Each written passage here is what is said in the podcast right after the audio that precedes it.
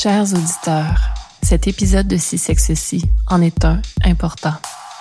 Depuis le début de mon projet, le sujet des infections transmises sexuellement et par le sang, les ITSS, n'attendait qu'à trouver le bon moment pour être étayé.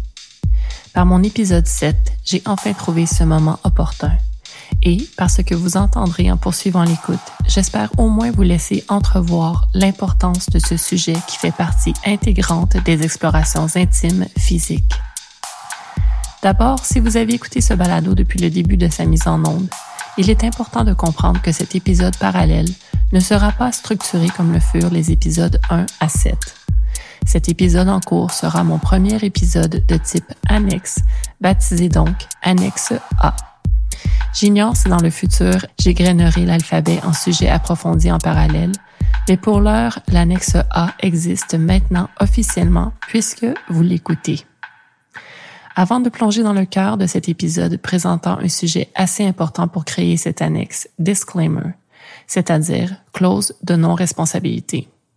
Le sujet des infections transmises sexuellement et par le sang je vous le présenterai selon mes humbles expériences d'humaines actives sexuellement dans notre société, ici au Québec, plus précisément dans la région montréalaise.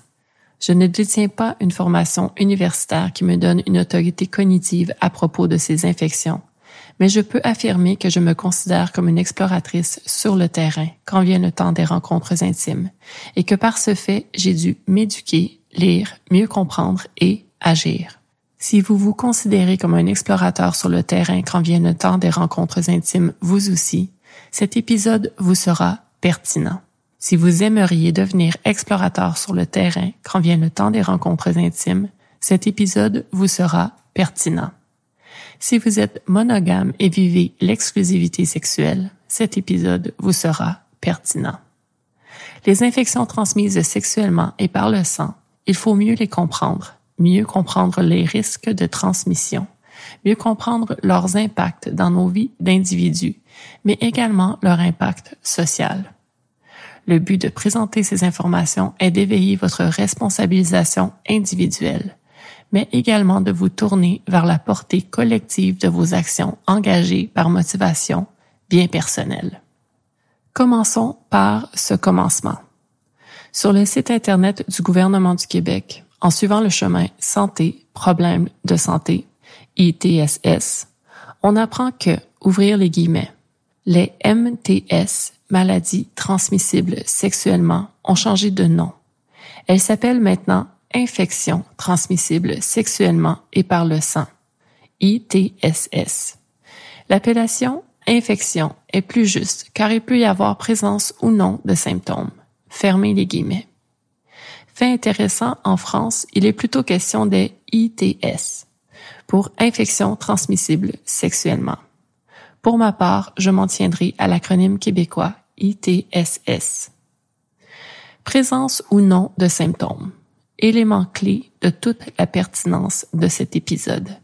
Vous pourriez avoir une relation sexuelle avec un être vecteur de transmission, donc un ou une porteuse d'une ITSS sans que cela ne paraisse sur son corps. Pas d'écoulement suspect, d'odeur, d'ulcère.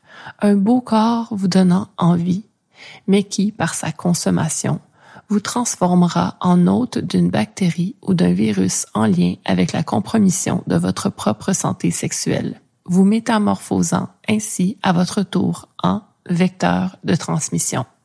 Et déboulonnons une autre idée préconçue le port du condom ne vous protège pas de toutes les ITSS. En effet, ce mode de protection sexuelle, lorsque bien utilisé, est une barrière importante, mais il ne prévient pas de toutes les formes possibles de transmission des bactéries et virus transmis par contact des fluides corporels et des caresses sexuelles. Le sexe oral est un mode de transmission des bactéries comme la chlamydia, la gonorrhée et la syphilis ou les virus d'herpès ou d'une hépatite, pour ne nommer que ceux-là. Donc, une bouche sur un sexe féminin ou masculin ce sexe, ou une bouche sur un anus peut suffire pour vous transformer en hôte, puis en vecteur de transmission. Eh oui. Ah, et autre précision, Nul besoin d'une éjaculation pour transmettre ces bactéries et virus. Ces micro-organismes ou agents pathogènes circulent et nous collent au basket, souvent en mode incognito. Micro-gouttelettes, baby. Qui d'entre nous utilise des carrés de latex, aussi appelés digues dentaires, lors de relations orogénitales au féminin, ou un condom lors de relations orogénitales au masculin? Qui connaît même l'existence des carrés de latex? Let's be honest, very, very few. Donc, la chlamydia et la gonorrhée sont des bactéries qui peuvent se loger dans la gorge ou l'anus sans être détectées par un échantillon d'urine ou un échantillon prélevé sur le col de l'utérus ou dans l'urètre. Principaux moyens qu'un médecin généraliste utilisera sans doute pour les dépister chez un patient. Très peu de gens connaissent cette information. Si vous vous rendez dans un centre spécialisé dans le dépistage des ITSS, des prélèvements faits dans votre gorge et ou votre anus pourront être possibles. Et la bonne nouvelle, c'est que de tels centres existent ici, au Québec, à très, très peu de frais. Explorateurs sur le terrain, quand vient le temps des rencontres intimes, et êtres qui veulent se responsabiliser face à leur santé sexuelle, laissez-moi vous introduire à un centre spécialisé qui a pignon sur rue à Montréal, à Sherbrooke et dans la ville de Québec. J'ai nommé Prélib. P-R-E-L-I-B. Bon. D'emblée, je vous parle de ce centre parce qu'au travers les années, cet endroit est devenu mon moyen de prévention le plus sûr. Laissez-moi vous expliquer. À Montréal, il y a la clinique médicale L'Alternative qui offre des services de dépistage des ITSS depuis plus de 30 ans dans la métropole, et ce, sans avoir besoin d'une référence d'un médecin généraliste. Un bel avantage dans notre système de santé. Vous y entrez ou vous appelez. Vous obtenez un rendez-vous pour quelques jours ou quelques semaines plus tard. Sachant qu'ils étaient spécialisés dans les problèmes de santé reliés à l'appareil génital, je m'y étais rendue une première fois lorsque j'étais en relation monogame, aux prises avec des vaginites récurrentes, quelque part autour de l'an 2008. De là, j'ai compris que la vocation des lieux serait le meilleur allié de ma santé quand, des années plus tard, en 2014, je suis devenue célibataire et que j'ai décidé de multiplier les partenaires intimes. Attention, à l'époque et aujourd'hui, cette idée de multiplication de partenaires intimes reste relativement la même pour moi. Avoir des partenaires de confiance avec qui j'ai une bonne chimie physique et émotionnelle. Je peux donc dire que j'ai un roster de partenaires. Nous y reviendrons. À l'époque, je me rendais à l'alternative pour mes dépistages. Et puis, juste avant la pandémie, j'ai appris qu'il y avait une clinique innovatrice, un, ouvrir les guillemets, service de dépistage des ITSS, qui est le premier au Canada qui combine une plateforme médicale en ligne, un dossier personnel, une téléconsultation et un centre d'auto-prélèvement, fermez les guillemets, Prélib. Ma première expérience avec Prélib fut une véritable révélation. Ce service public est l'allié ultime de tous les êtres qui veulent naviguer l'intimité de manière responsable. C'est un moyen efficace, rapide et très peu coûteux pour se faire dépister. Voici les étapes à suivre. Créer un compte via le site web Prélib au moyen d'un courriel et d'un mot de passe. Deux informations à absolument mémoriser parce que vous devrez souvent les utiliser pendant le processus global. Une fois votre compte créé, vous devrez entrer des informations personnelles qui resteront confidentielles et que Prélib mémorisera pour un prochain dépistage. Ensuite, vous devrez répondre franchement à des questions sur vos pratiques sexuelles et le nombre de partenaires depuis votre dernier dépistage. De là, vous obtiendrez les tests recommandés en fonction de vos réponses. Et vous pourrez modifier la liste des tests à votre convenance pour en ajouter ou en retirer du lot. Et ici, parenthèse. Les tests possibles à ce centre sont le prélèvement dans la gorge pour la chlamydia et la gonorrhée, le test d'urine toujours pour chlamydia et gonorrhée, prélèvement anal, chlamydia et gonorrhée, et une prise de sang pour les infections du VIH, les hépatites B et C, la syphilis. Une fois que vous avez décidé des tests que vous effectuerez, Vous devez choisir à laquelle de leurs quatre cliniques vous vous rendrez, à quel jour et quelle heure. Prélib est un service si efficient que souvent, passé l'étape du questionnaire rempli, vous aurez accès à des plages horaires libres dès le lendemain, sinon le surlendemain. Oui, oui, vous avez bien entendu. Un rendez-vous dès le lendemain ou le surlendemain, ici, dans notre système de santé québécois. Parfois terriblement lent. Le jour et l'heure venue, ponctualité de votre part, parce que eux le sont. Les rendez-vous s'enchaînent rondement aux heures réservées par les clients patients.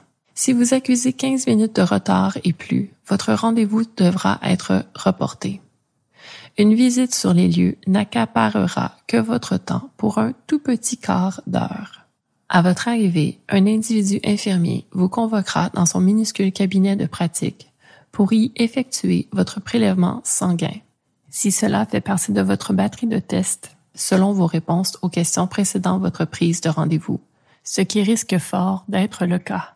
Ensuite, ce, cette professionnel de la santé vous donnera un petit verre de plastique contenant des éprouvettes et des écouvillons pour procéder à vos autoprélèvements dans la gorge en frottant les amygdales, un autre à un centimètre à l'intérieur de l'anus et urinaire si tous ces tests sont nécessaires, toujours basés sur vos réponses aux questions à propos de vos pratiques sexuelles et du nombre de partenaires que vous avez eus depuis votre dernier dépistage. Une vidéo explicative vous aidera à comprendre comment procéder exactement si c'est votre première fois. D'une fois à l'autre, le processus se simplifiera, promis. Personnellement, mon chrono total chez Prélib est en deçà de 10 minutes maintenant prise de sang incluse. In and out, littéralement. Je ne regarde plus les vidéos, je procède presque les yeux fermés.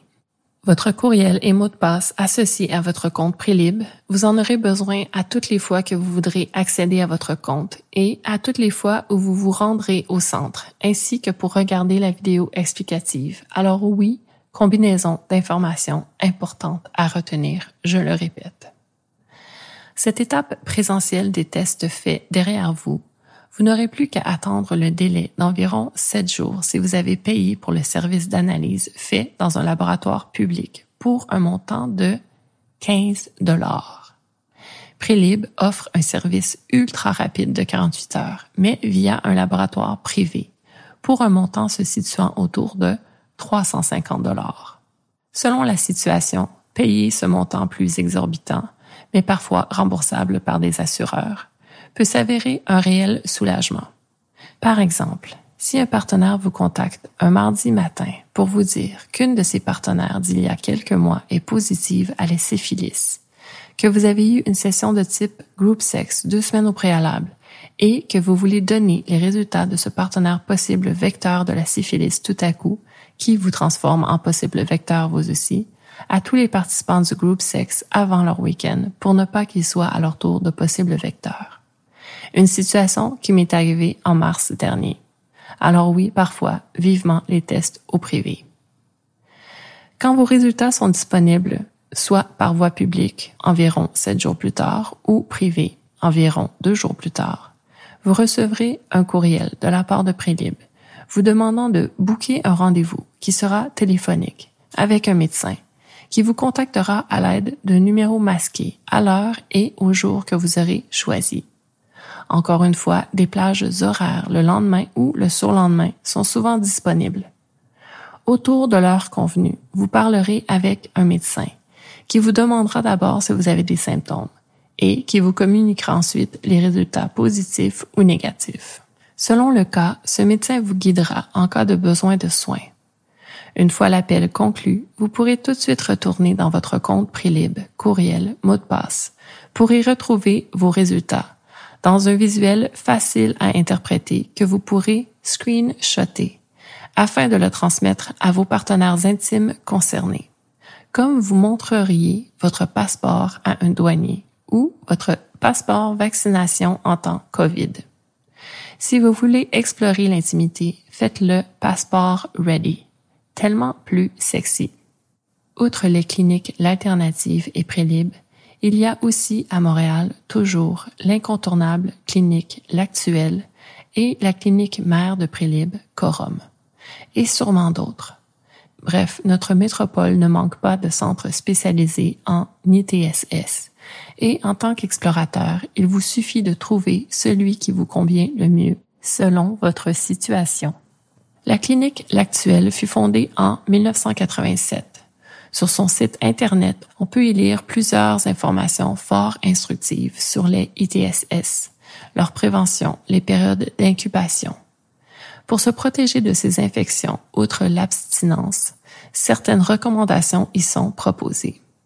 La monogamie, si les deux partenaires se font tester ensemble et régulièrement l'utilisation d'un condom pour l'ensemble des pratiques sexuelles, pénétration anale, vaginale et sexe orogénital, mieux connu comme sexe oral. Limiter le nombre de partenaires diminuera les risques d'exposition à une ITSS et finalement passer des examens de dépistage régulièrement. Reprenons chacune de ces recommandations pour ce qu'elle est en commençant avec la première, établir une relation monogame.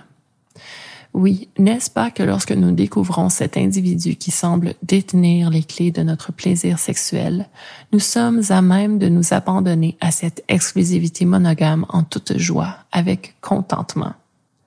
Aussi, peut-être que cette dynamique relationnelle est celle désirée pour atteindre l'objectif de concrétisation de la parentalité, par exemple, ou de la vie commune dans un même nid. Bref, la monogamie existe, bien sûr que oui. Mais la réalité, c'est que la monogamie ne garantit pas que les deux partenaires le soient véritablement. La docteure Ina Park, invitée dans le balado Sex and Psychology à l'épisode 39, confirme que les études démontrent que, malheureusement, bien souvent, des individus qui se croyaient à l'abri des ITSS par monogamie se retrouvent aux prises avec une de ces infections par voie de leur partenaire qui n'a pas été transparent à leur égard. Et remarquez le choix de vocabulaire ici, bien intentionnel. Je me permets une petite interruption du propos principal pour me pencher sur la fameuse expression tromper son, sa partenaire. Je le dis souvent, les mots sont puissants. Dans notre société en évolution des mœurs, je crois que nous devons également changer notre vocabulaire. Cette expression tromper, je ne l'utilise pas depuis des années et des années maintenant. Plutôt, je crois en la transparence. Je crois en la communication. Je crois au fait que lorsque l'on choisit la monogamie, l'exclusivité sexuelle ou le partenariat intime avec quelqu'un, peu importe si d'autres partenaires sont impliqués, il faut de la transparence. Pas prendre pour acquis que, pas juste se fier à. Il faut comprendre que la vie à deux c'est la vie de deux individus qui continue et que nous ne sommes pas cet autre qui est notre partenaire principal et exclusif, même si cet autre partage notre vie. Et que le désir survient parfois pour un autre individu, en nous ou en notre partenaire. Ce désir pour un, une autre individu. Et souvent, il faut dealer avec. Et que si nous voulons maintenir le lien de confiance avec notre partenaire principal et exclusif, il faut en parler pour le déboulonner, le démystifier ou le gérer, ce qui est la base pour le sain maintien de la relation. Donc pour moi, tromper n'est même pas une option viable dans une monogamie. Parler et faire face à la réalité, c'est ce qui soude. Il faut être lucide. Il faut cesser de jouer à l'autruche. Il faut comprendre que nous sommes tous de chair et d'os, des êtres de pulsion des animaux. Et qu'au-delà de notre raison qui peut expliquer et définir nos émotions, nos pulsions contribuent également à notre bien-être, qu'il faut trouver l'équilibre. Et donc, oui, monogamie et exclusivité sexuelle, bien possible, mais possible aussi que le désir déroute un des partenaires au point de mener à une exploration extra-relationnelle. Moi, en tant que partenaire ayant un partenaire qui aurait été dérouté de la voie monogame par le désir d'explorer intimement avec une, un autre, je préférerais savoir que ce fut le cas pour ma santé sexuelle, mais aussi pour la santé de mon couple, de l'unité émotionnelle de notre dynamique pour ce lien de confiance. Bien sûr, ce genre de conversation n'est pas facile sur le coup, mais là encore, si on comprend le concept de l'unicité, pourquoi verrions-nous le passage du désir de notre partenaire pour un autre individu comme quelque chose de menaçant d'emblée? Ces questions sont abordées dans mon épisode 2, dans lequel je plonge un peu plus dans le concept de la compersion. Bref, pour revenir à notre sujet principal donc, attention, la monogamie ne vous prémunit pas des ITSS. How shocking. Et oui, tel que le stipule la recommandation, mieux vaut passer des tests ensemble et ne pas prendre pour acquis que, parce que notre partenaire est négatif, nous le serons également. Notre corps est notre responsabilité, pas celle de notre partenaire. Deuxième recommandation de la clinique L'Actuelle, l'utilisation de barrières, condoms ou digues dentaires pour toutes les pratiques sexuelles. Pénétration vaginale ou anale et sexe orogénital ou sexe oral. Donc, tout bon explorateur devrait également être un bon enfileur de condoms capable de maintenir son érection avec cette protection déroulée sur son sexe bandé. Être humain.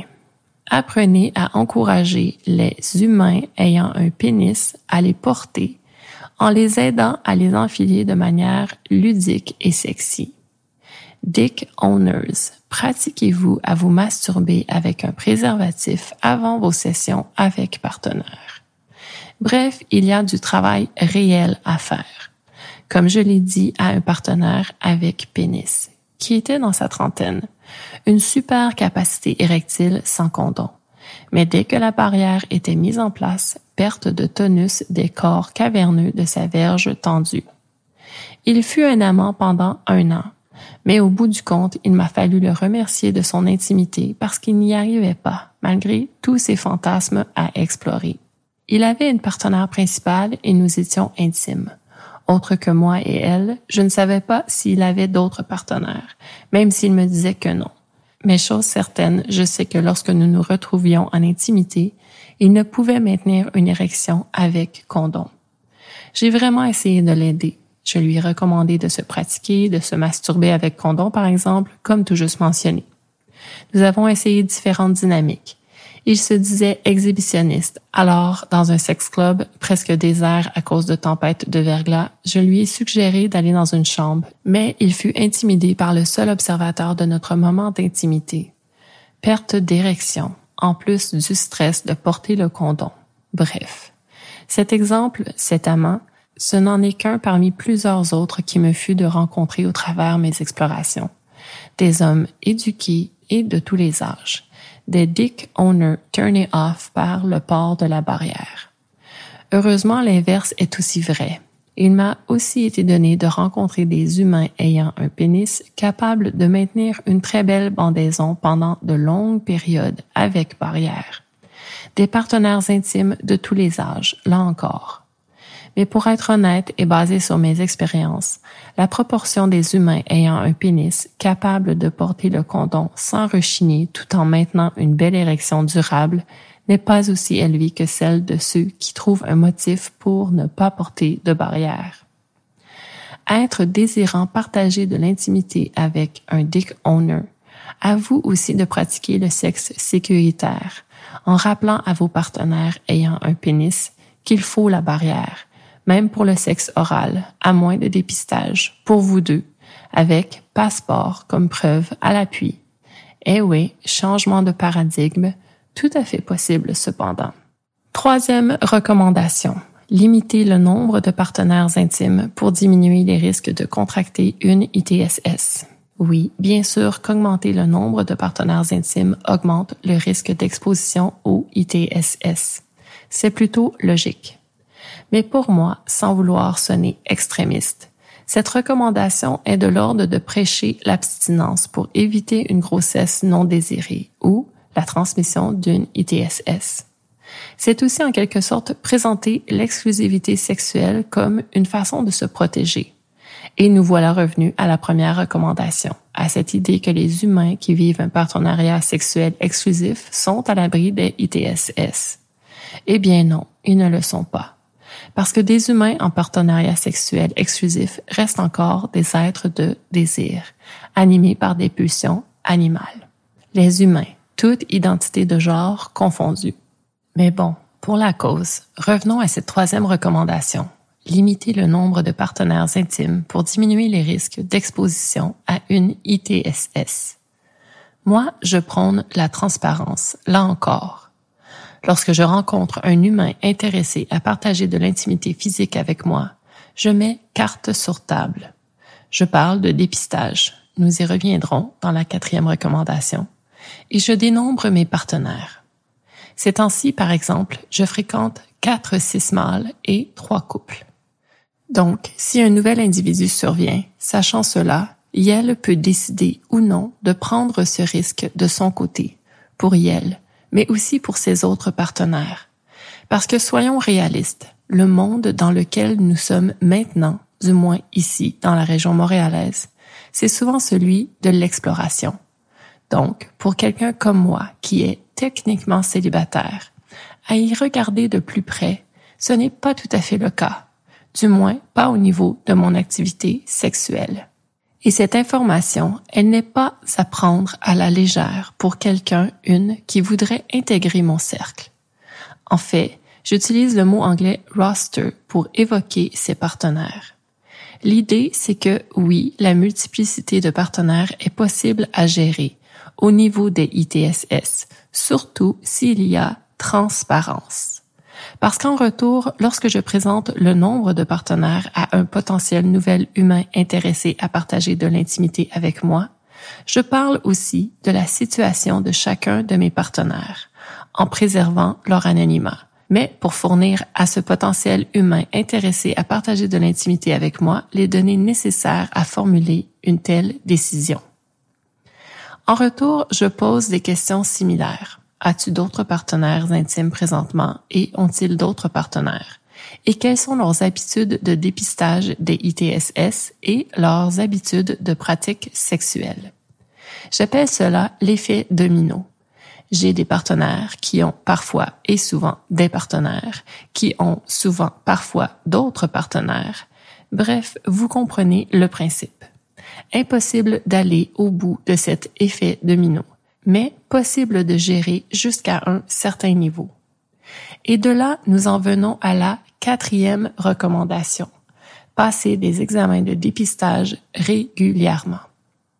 Dans cette réalité d'exploration sur le terrain, quand vient le temps des rencontres intimes, c'est un outil incomparable que de se responsabiliser et de s'offrir les services d'un centre spécialisé en dépistage des infections transmissibles sexuellement et par le sang.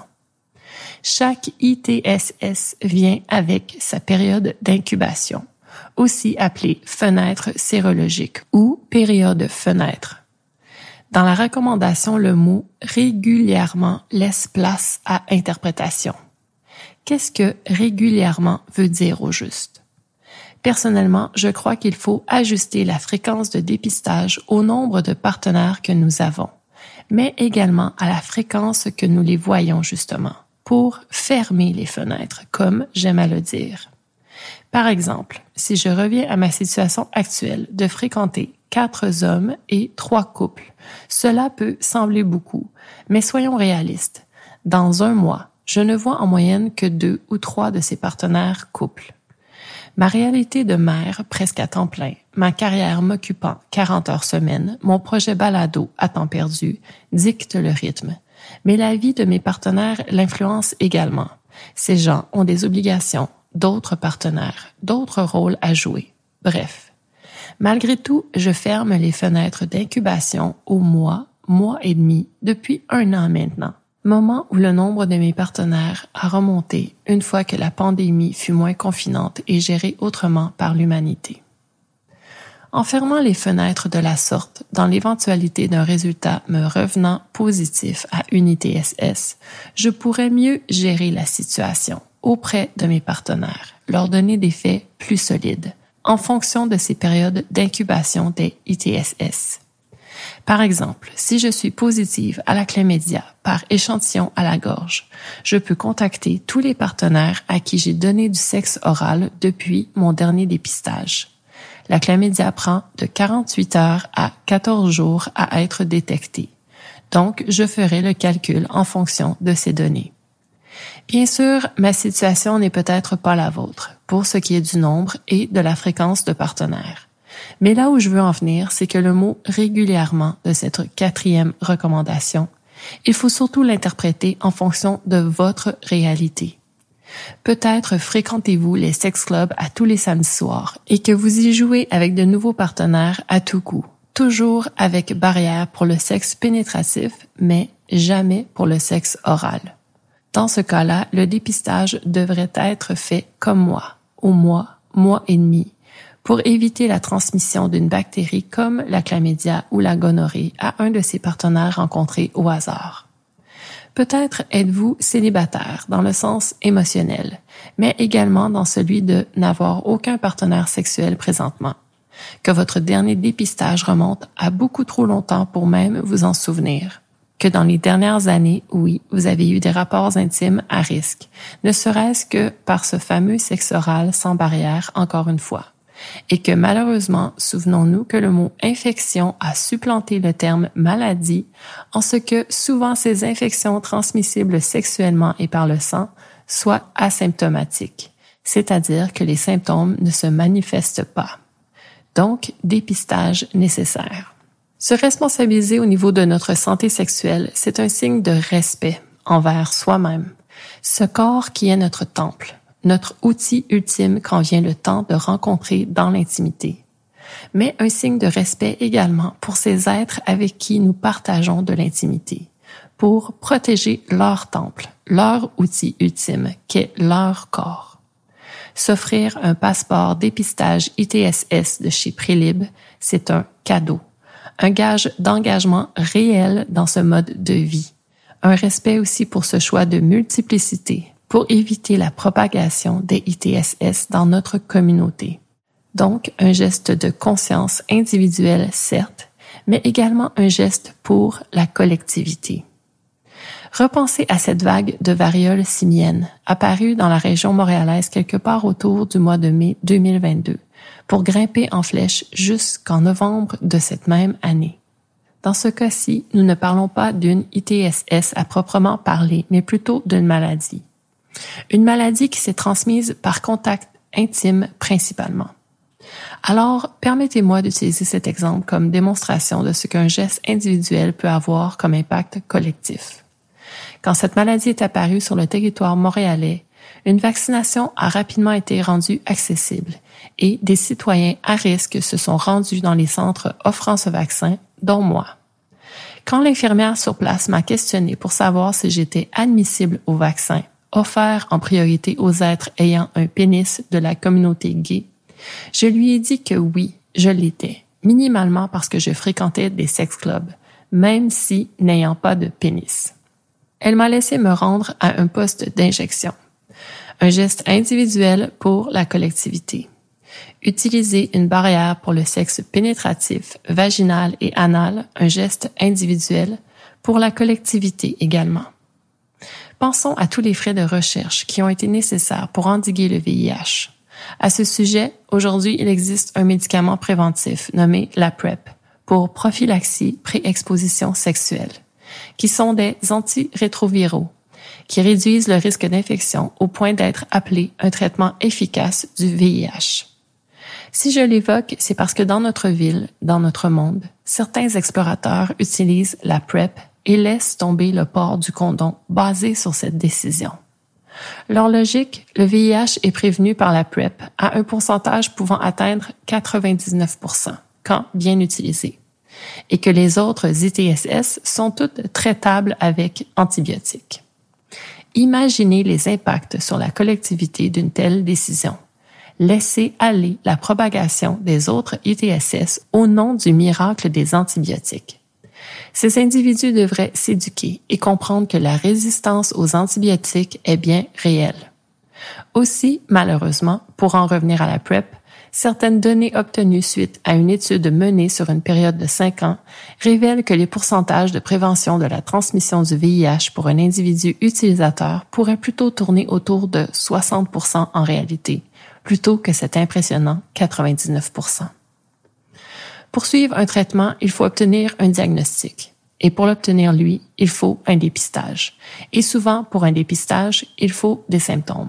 Et malheureusement, comme je le répète, pas de symptômes pour beaucoup d'ITSS traitables, certes, mais dangereuses sinon pris en charge à temps. Par exemple, mener à l'infertilité pour certaines femmes positives à la chlamydia. Barrières et dépistage réguliers. Des actions de prévention pour un mieux-être collectif. Une annexe bien chargée au final. Et si vous êtes encore là, je pense que vous comprenez pourquoi il est important de vous le proposer ce contenu. Cela étant dit, je le répète, je ne suis pas une spécialiste, mais les spécialistes existent dans les centres de dépistage spécialisés. Il y a des gens pour répondre à vos questions, ou du moins ils offrent beaucoup d'informations sur leur site Internet. Aussi, même avec Prélib, un service rapide et sans médecin au moment du rendez-vous en présentiel, il y a toujours un infirmier, infirmière, prêt, prête à répondre à vos questions et au moment de recevoir vos résultats par téléphone, là, oui, un médecin au bout du fil. Question possible, là encore. Vous voulez explorer? Faites-le en connaissance de cause et responsabilisez-vous pour la cause. Soyez un, une responsible slut. Attention aussi à votre langage. Ne dites pas je suis clean. Parce que le fait d'avoir une ITSS n'a rien à voir avec la propreté personnelle, même si, bien sûr, une bonne hygiène est toujours beaucoup plus sexy. Dites plutôt je suis clear, dans le sens de je peux vous montrer mon passeport de résultats qui atteste que mes tests sont récents et négatifs, donc cleared, jusqu'à la prochaine batterie de tests. Aussi, revenons au fait que si vous voulez explorer, comprenez l'effet domino et naviguer les rencontres avec transparence, en mettant carte sur table à propos du nombre de vos partenaires et de leurs partenaires, de votre fréquence de dépistage et de vos pratiques sexuelles. Gardez en tête que faire confiance ne vous prémunit pas des ITSS. Malheureusement, puisque les ITSS sont souvent asymptomatiques, cette confiance n'est d'aucune utilité. Seules les preuves peuvent vous donner les faits qui vous permettront de prendre des décisions éclairées, que vous pourrez dès lors mieux assumer. Et enfin, n'oubliez pas que vous êtes un humain consentant. Si vous consentez à avoir un rapport intime avec un autre humain, comprenez les conséquences possibles de ce coup de désir animal de prendre la décision de ne pas porter un condom pour une baisse d'une heure peut vous faire mettre le holà à vos rencontres intimes pour une période plutôt longue, ou du moins vous faire tomber dans cette période d'incertitude allant jusqu'à trois mois, fenêtre d'incubation du VIH. J'ai déjà été cette humaine qui a pris cette décision animale de baiser avec un amant sans condom, pour ensuite vivre un stress significatif pendant trois mois. Bon, en plus de la PrEP présentée plus tôt, il y a aussi la PPE, la prophylaxie post-exposition, qui consiste à ingérer des antirétroviraux à tous les jours pour une période d'un mois après un risque d'exposition. Mais n'empêche, il reste la syphilis, les hépatites, la chlamydia, la gonorrhée, etc. Bref, vous saisissez.